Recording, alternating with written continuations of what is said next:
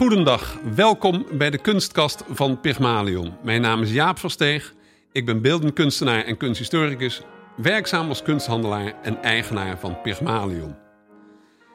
Iedere aflevering van de Kunstkast praat ik met een aardig en interessant persoon uit de wereld van de kunsthandel en alles wat daarmee samenhangt. En vandaag is mijn gast Marcel Fleury.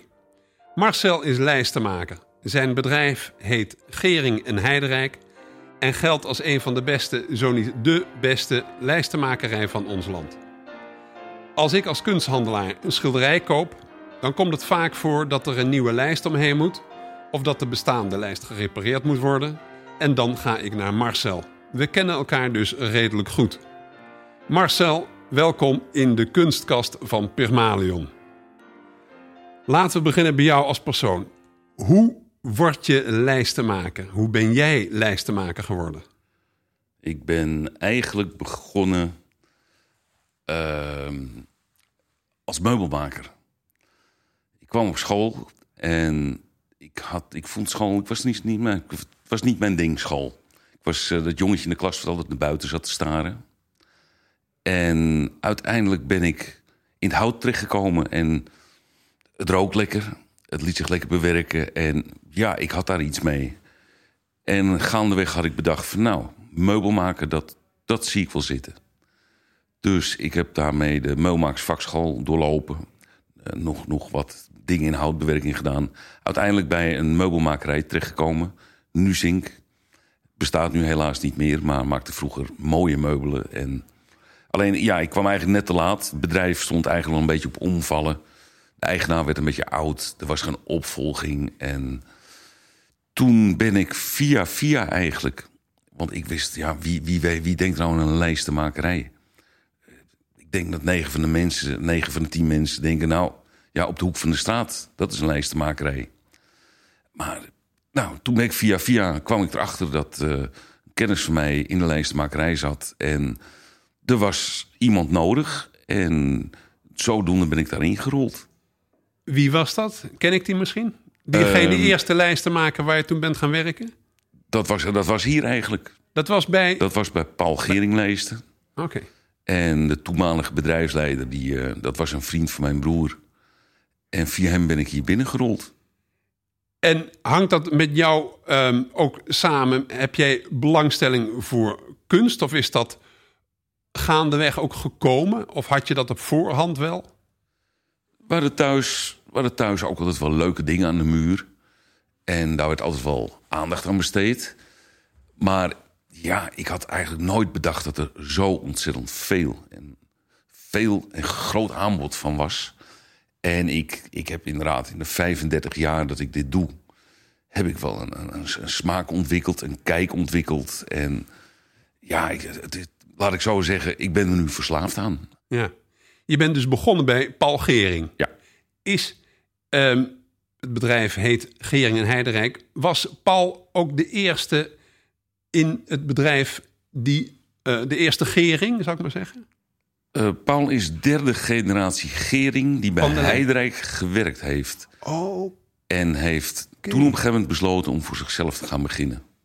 Het is dus begonnen met de firma Heiderijk. Alles is begonnen met de firma Heiderijk. In, en in welke tijd, waar praten we dan over? Welke jaren nou, was dan dat? heb ik het. Uh, Paul is, ik denk jaar of veertig geleden, is hij voor zichzelf begonnen. En Heiderijk, hoe oud is dat? Uh, 1845. Dus reken maar uit. 175 jaar. Oh, oké. Okay. En zijn er nog um, mensen van Heidenrijk van de familie nee, actief? Nee. Ik heb wel, um, ik, volgens mij is dat een zuster of een nicht en een achternicht.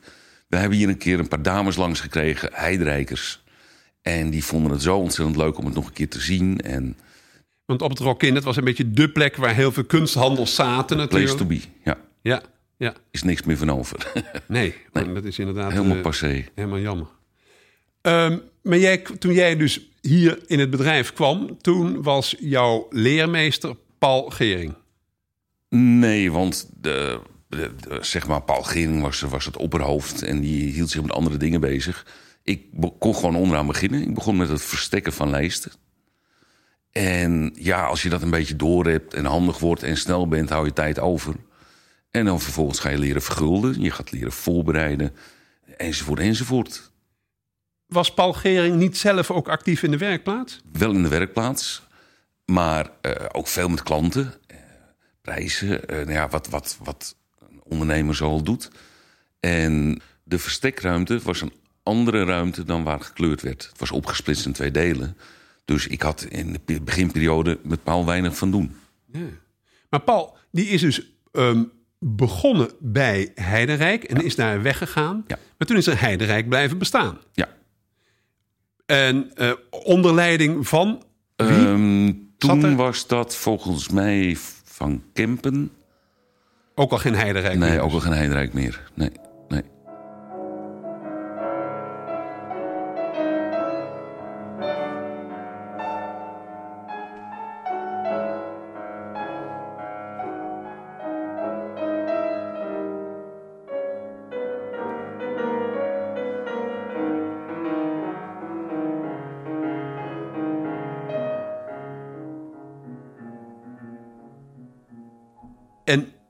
jou, nu een collega, want jullie zijn nu samen gegaan.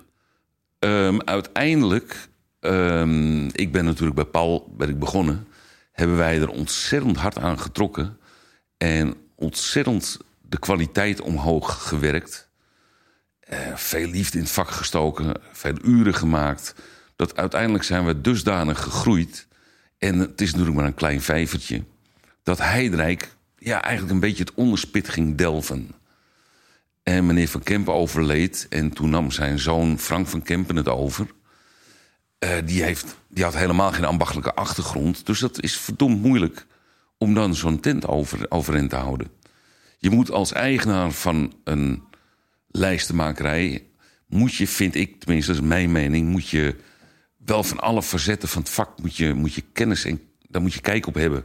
Wil je mensen kunnen sturen? Kan je dat niet, dan rent de kwaliteit achteruit. Ja, En ja, daarmee ga je het verliezen. ja. En dat is dus met Heidrijk gebeurd. En Heidrijk steven op een faillissement af. En toen heb ik erop aangedrongen bij Paul van... neem het erbij. Dan is de cirkel weer rond. Dan hebben we twee goede namen, één goede lijstenmakerij. En ja, klaar. ja, En uiteindelijk is dat zo gebeurd. ja. Dus Een doorstart. ehm, Paul heeft toen eh Heidenrijk erbij genomen. Ja. Maar jij hebt op een gegeven moment weer de zaken overgenomen van Paul. Ja. ja, Paul werd natuurlijk ook een dagje ouder.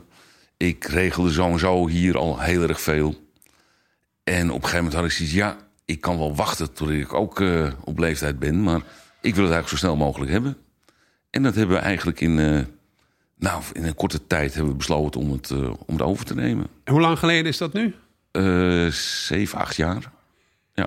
En is er voor jou echte werkzaamheden daardoor veel veranderd? Ben jij nu, omdat jij nu, eh, laat ik zeggen, de eigenaar ook bent van dit bedrijf, is jouw werkzaam, eh, zijn je werkzaamheden veranderd? Ja, ik heb een hele lange tijd gedacht dat het wel mee zou vallen. Maar ik sta eigenlijk veel minder achter mijn werkbank. dat is eigenlijk wat ik het leukste vind van het hele vak. Maar ja, dat is niet anders. De boel moet aangestuurd worden. En ik hoop gewoon dat de lijstenmakerij over 100 jaar nog steeds bestaat. Ja, Dus ja, we moeten door. ja, ja. Je werkt hier niet alleen. Hoeveel mensen heb je hier werken nu? Eh, rond de tien. Ja.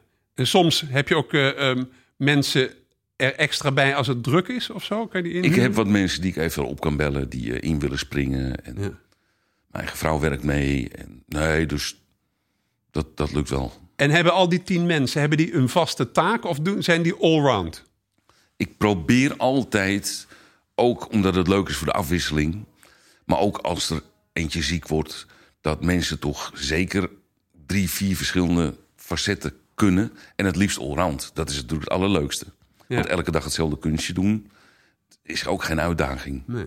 Nee. Maar als ik, eh, ehm, als ik gewoon uit de praktijk eh, praat, ik koop een schilderij.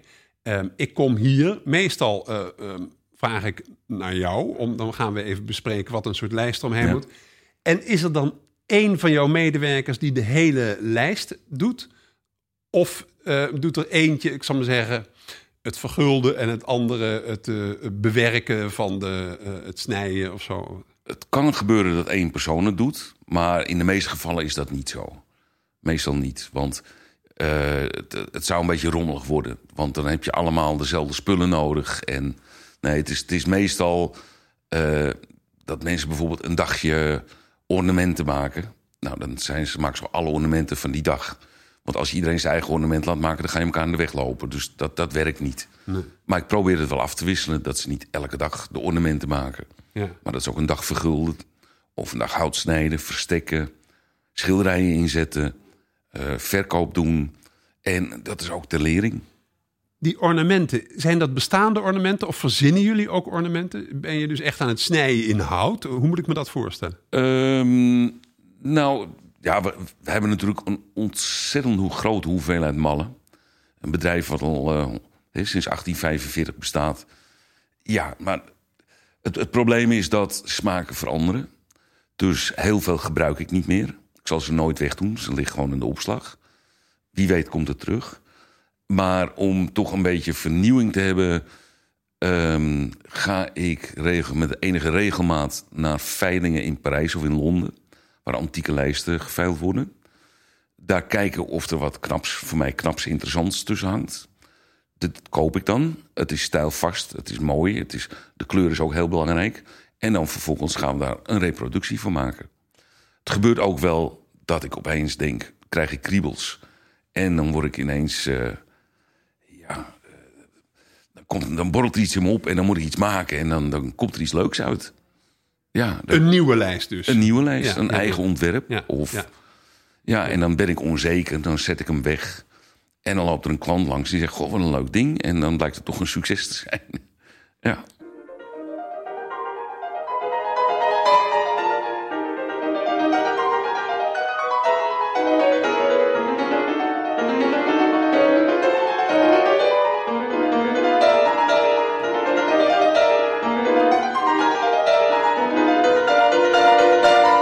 Ik heb uh, natuurlijk in de loop van de tijd nogal wat lijsten hier gekocht. Sommige lijsten die hebben ook namen vernoemd naar kunstenaars. Um, ik kan me herinneren dat ik hier een keer een, eh, een, een mankenslijst uh, heb gekocht. Ja. Zijn er meer lijsten vernoemd naar kunstenaars hier? Nou, het, het, het leuke is, dan moet ik eigenlijk bij het begin beginnen. Um, Heidrijk gaf vroeger alle modellen een nummer. Nou, ik onthoud dat niet. Ik, nummers vind ik zo het, doods. Dus wij hebben bedacht dat het leuker is om elke lijst een naam te geven. En hoe doen we dat? Als we een nieuw model hebben en het wordt voor het eerst besteld en er komt bijvoorbeeld een Picasso in, dan noemen we het Picasso-lijst. Komt er een Mankes in, wordt het de Mankeslijst. En zo krijgt elke lijst een eigen naam. En dat het dan toevallig eh, bijvoorbeeld een mankeslijst heel goed om een mankenschilderij past. Dat komt waarschijnlijk omdat het eerste schilderij wat er ingezet werd een mankes was. Dus het past goed bij mankes. Ja, ja, ja. Ja, en, ja, zo, zo kan je dus van alles bedenken. Ja. Um, ik ga natuurlijk ook nogal eens naar musea. En um, het is me opgevallen dat bijvoorbeeld uh, in het Van Gogh Museum... Uh, ze op een gegeven moment overgestapt zijn op andere lijsten. Um, weet jij, is er als er nu het, het Van Gogh Museum bij jullie komt voor een lijst, is er één standaardlijst die eromheen gaat? Of kijk je dan altijd ook weer naar welke lijst hier omheen gaat? Of hoe... Nou, als, als wij het hebben over uh, de Van Goghs, bijvoorbeeld ook zoals in het Krullenmullen hangen. Uh, wij, wij, wij, Heidrijk, heeft in de jaren 70 175 Van Goghs en tijdgenoten ingelijst. En daar zaten hele mooie we hadden vroeger een, uh, dat vertel ik met trots, we hadden vroeger uh, een lijstenmaker Jan Bos. Was mijn oude leermeester en hij heeft heel veel mensen ook les gegeven. Die heeft daar toen de mooiste, echt de mooiste gekleurde lijsten omheen gezet. Mooie ornamentlijsten, rijke lijsten. En zij hebben op een gegeven moment bedacht dat ja, Van Gogh met een rijke ornamentlijst, dat kan niet. Dat moet eenvoudig, want Van Gogh had geen geld en die had het nooit zo gedaan. En die hebben dus al die mooie lijsten eruit getrokken. Eraf, eraf getrokken. En vervolgens hebben ze daar een simpele blankhouten lijst omheen gezet. Als ik dan nu door dat krullenmullen loop, het lijken wel posters. De diepte is eruit. Je wordt er niet ingetrokken. Het, het zijn plaatjes geworden en dat vind ik zo doodzonde. Want mensen, mensen moeten leren kijken. Wat doet een lijst voor een schilderij? Niet of de lijst mooi is. Is totaal niet belangrijk of de lijst mooi is. Maar wat betekent, wat doet de lijst voor een schilderij? Hij verfijnt het. Hij, hij, hij- je, ik, het schilderij vraagt om meer aandacht met de juiste lijst eromheen. Ja. En dat is een wereld van verschil. En ik denk dat ze dat stadium overgeslagen hebben. En dat vind ik zonde. Ja, want uitgangspunt bij jou, bij jullie, is dat het schilderij op de eerste plaats staat. Ja, Altijd. zeker. Zeker. Ja. En het, de lijst is ter ondersteuning van de, de ja, Of, of om eh, beter perspectief te geven. Of om het schilderij, ja, ik noem dat vastzetten. Eh, het, het, het kan ook, een schilderij kan ook rammelen. Daarmee bedoel ik dat de compositie een beetje ja, weg is. Of je, je kan het allemaal versterken met de juiste lijst.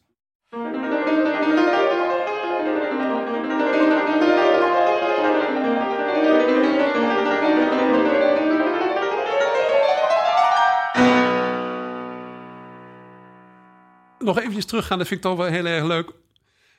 Ik kom bij jou. Hè, we hebben het nu al, eh, weet ik het hoe vaak eh, gehad. Ik eh, kom met een schilderij. Vaak zit er dan nog een oude lijst omheen. Haal je die, trouwens, die, zeg je altijd, haal die oude ervan af? Of zeg je ook wel eens, laat maar zitten? Ik stuur mensen wel eens weg. Ik zeg, het is goed zo, laat zitten. Of als mensen erop staan... en het gebeurt heel vaak dat ze wel met een schilderij komen... een hele zware, maar antieke lijst... dan zeg ik, deze lijst, dat is een antieke, dat is een originele... of wat is een originele lijst van de kunstenaar, hij heeft het niet gemaakt... maar hij is uit de periode. Zet hem alsjeblieft op zolder. Want mocht het schilderij ooit verkocht gaan worden... of naar een museum, willen ze die oude lijst eromheen. Ja, Dus opnieuw inlijsten is prima... maar bewaar de oude lijst. ja. Heel belangrijk. Maar goed, eh, we gaan nu uit van de eh, situatie. Er gaat een nieuwe lijst omheen. Ja. We kijken het uh, doek, het paneel. Waar, wat is het eerste waar jij op gaat letten als je gaat denken aan een lijst? Ga je dan kijken naar de kleur? Ga je kijken naar de periode? Ga je kijken naar de compositie? Welke aspecten zijn voor jou bepalend om Eigen, eigenlijk alles. Eigenlijk alles. Sowieso het gevoel wat je bij schilderij krijgt. Uh, de, de, eigenlijk zelfs gewoon om de verf die erop zit. Is het grof? Is het fijntjes? Uh, ook de periode. Maar ook de kleur bijvoorbeeld. De kleur is heel belangrijk. Want je kan om een, om een kleurrijk schilderij... kan je een witte lijst zetten. Maar wit trekt alle kleur uit een schilderij. Wordt het vlak van. Dus als je bijvoorbeeld goud neemt... Goud geeft heel veel kleur aan een schilderij. Maar als het nou weer een heel blauw schilderij is, dan vloekt dat weer met goud. Ga je denken aan wit goud. En zo ga je een beetje spelen. Ja. Uh, zitten er heel veel fijne details in een schilderij, dan kan het heel mooi zijn om daar een ornament aan toe te voegen. Want dat versterkt die hele kleine details. En ja, dan kan iemand wel zeggen van... ja, maar ik wil geen ornament. En dan, dan probeer ik hem te laten zien... door verschillende lijsten voor schilderij te zetten dat het uiteindelijk gaat om wat is een goede lijst en niet om wat is een mooie lijst. Ik adviseer wel eens mensen heel brutaal van u kunt beter een ander schilderij kopen, want dit schilderij verkeerd inlijsten is eigenlijk gewoon moord. Ja. Als u de lijst niet mooi vindt die goed is voor dit schilderij, moet u dat eigenlijk toch doen. Maar ja, klant bepaalt natuurlijk zelf. Ja, ja. maar er zitten wordt ook allerlei details die ik zelfs niet eens zie, want jij hebt het ook nog wel eens over. Uh, dan hebben we natuurlijk, uh, oké, okay, dan zijn we uitgekomen op een gouden lijst. Maar daarbij nog lang niet, want dan kan je het hebben over een. Uh, je, je gaf het al aan wit goud. Of, maar je hebt natuurlijk ook zelfs een beetje geel goud en rood goud en blauw ja. goud. En weet ik, je hebt ja, er zijn heel veel verschillende soorten goud. Ja. En zit hem dat allemaal in de onderlaag? Of wat is dat? De onderlaag schijnt er weer doorheen, want het goud wordt gedeeltelijk weggesleten. Dus je, je kan met, met het kleuren van de lijst en het kleuren begint bij het voorbereiden voordat die verguld wordt. Ben je eigenlijk aan het kleuren en ben je eigenlijk al, al aan het inleven in het schilderij. En dat Ja. is leuk, dat is creatief. Ja. ja. Ehm, je noemde ehm, al even ehm, Paul Gering. Je noemde ook Jan Bos. Ja. Zijn er bepaalde lijstenmakers die jij bewondert? Of was, denk je dan inderdaad misschien als eerste aan, de, aan die Jan Bos? Of zijn er andere Ja, mensen? Jan Bos was mijn meester, mijn leraar. Maar goed, dat was Paul Gering ook. Want die was heel creatief met kleuren en die had er oog voor. En ik heb gewoon een hele goede leerschool gehad en daar ben ik trots op. Ja. Ja. Maar er zijn nogal wat mensen die hier hebben gewerkt en vervolgens ook voor zichzelf zijn begonnen. Ja, ja. Ik zal eh, eh, verder geen namen noemen, maar eh, dat komt toch veel voor. Dat er mensen Klopt. hier een, een tijdje werken en dan voor zichzelf gaan beginnen. ja. Ja. Ehm, even als we nou doorgaan naar ehm, de, het contact met de klanten. Je hebt eh, ehm, eh, natuurlijk de particulieren, ehm, maar je hebt ook musea. Eh, komen er ook men- internationale musea hier? Heb je ook contacten met het buitenland? Meestal als dat gebeurt, dan gaat dat via de computer. Ja, er zijn eigenlijk nooit mensen uit het buitenland van het museum die hier naartoe komen. Nee. En ehm, als je het hebt over het eh, museum, ik neem aan, ja, jullie, eh, waar werken, noemen ze de musea, of noem- zijn er bijna alle musea in Nederland? waar- Veel, veel. Ja. Ja. Ja. ja. En het is niet zo dat jullie meer gespecialiseerd zijn in modern dan in klassiek? We doen alles. Ja. Het is van, vanaf een, Rembrandt van Gogh tot aan een eh, merklap, zeg maar. Wij doen beeldjes, medaillons, horloges, eh, de meest gekke dingen, kinderschoentjes. Mensen komen met van alles aan. Maakt het voor jou uit of er particuliere eh, of klant of eh, musea hier komen met opdrachten? Vind je het een misschien leuker om mee te werken dan het ander of niet? Het liefst werk ik met liefhebbers. Ja, ja. Dat is eigenlijk, en dat kan een museum zijn, dat kan een particulier zijn. Mensen die, die, die het met liefde doen. Mensen die eigenlijk net zo verslaafd zijn als ik. ja. Want Ja. kunst is verslavend. Ja, ja. Als jij een museum binnenloopt, zie jij meteen, laat ik zeggen, op meters afstand, oh, dat is een lijst van ons? Ja. En waar herken je dat aan? Is dat het ornament of wat is het? Mijn eigen handschrift. Ja, Ja, ik denk dat ik het zo moet omschrijven.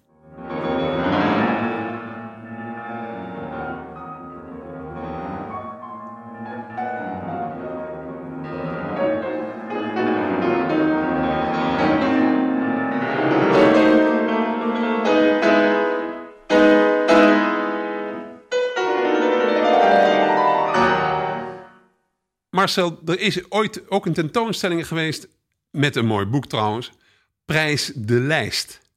En ehm, er gaat een verhaal dat jullie naar aanleiding daarvan ook een keer de nachtwacht hebben ingelijst. Of wat is precies dat verhaal? Kan je daar iets meer over vertellen? Nou, ik was. ehm, we hebben hem niet ingelijst. Het, het was een idee van mij. Ik kwam een keer in het Rijksmuseum. En ik erger me eigenlijk al een tijdje aan die bruine lijst die om de nachtwacht zit. En ik raakte met een professor in gesprek daar. En die beaamde dat. Die vond eigenlijk ook. Ja, de bruine lijst om.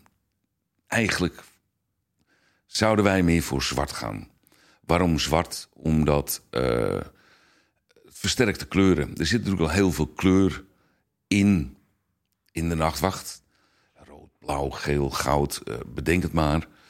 En op het moment dat er een zwarte, echt een gitzwarte lijst omheen gaat, worden die kleuren nog veel sterker. En uiteindelijk denk ik dat de bedoeling is om het schilderij er zo goed mogelijk uit te laten komen. Dus ik, eh, ik had bedacht van nou, dan ga ik eens even moeite doen. Ehm, dan ga ik voor de heropening van het Rijksmuseum... bied ik aan om de nachtwacht in te lezen als cadeau. Afspraak gemaakt het Rijksmuseum. Wat leuk dat je iets aan wil bieden. Eh, nou, maar wat wil je nou aanbieden? Ik zeg op een gegeven moment, nou, eh, een nieuwe lijst voor de nachtwacht.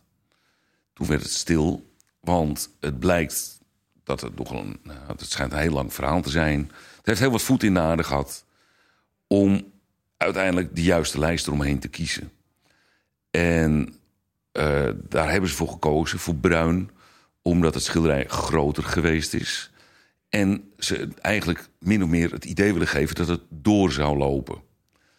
Ja, ik vind het een heel leuk idee. Ik vind het leuk bedacht. Maar nogmaals, ik vind dat, en ik kom misschien omdat ik lijst te maken ben, dat je probeert het beste uit een schilderij te halen. En dat doe je met de juiste lijst.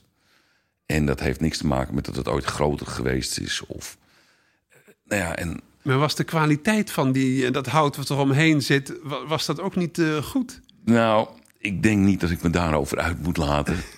Maar dat, dat had beter gekund. Dat had beter gekund, ja. Wat zit er nu omheen? Er zit nu een, een bruinhouten lijst omheen. en ja, van materialen die eigenlijk niet in zo'n lijst thuis horen.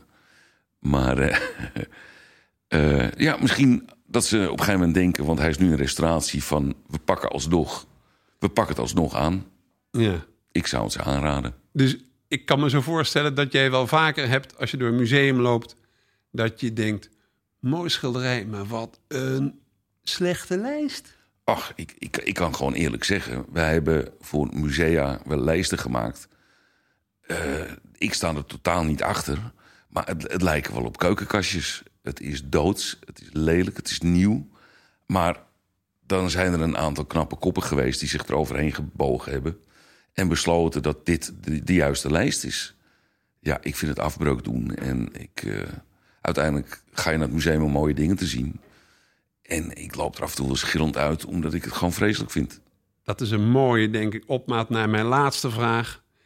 Zoals je weet was Pygmalion een beeldhouwer uit de Griekse mythologie... die zijn schoonheidsideaal realiseerde in een beeld... en daar vervolgens verliefd op werd. Als wij dit gegeven vertalen in een vraag...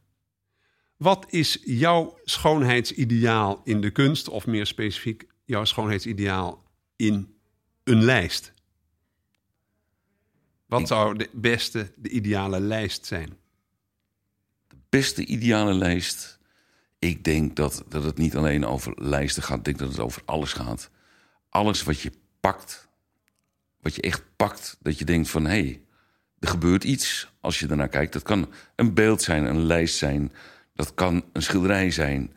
Maar soms heb je zo'n klik met iets. Dan word je gevangen. En dat is voor mij schoonheid. Dank je voor dit gesprek, Marcel. Graag gedaan.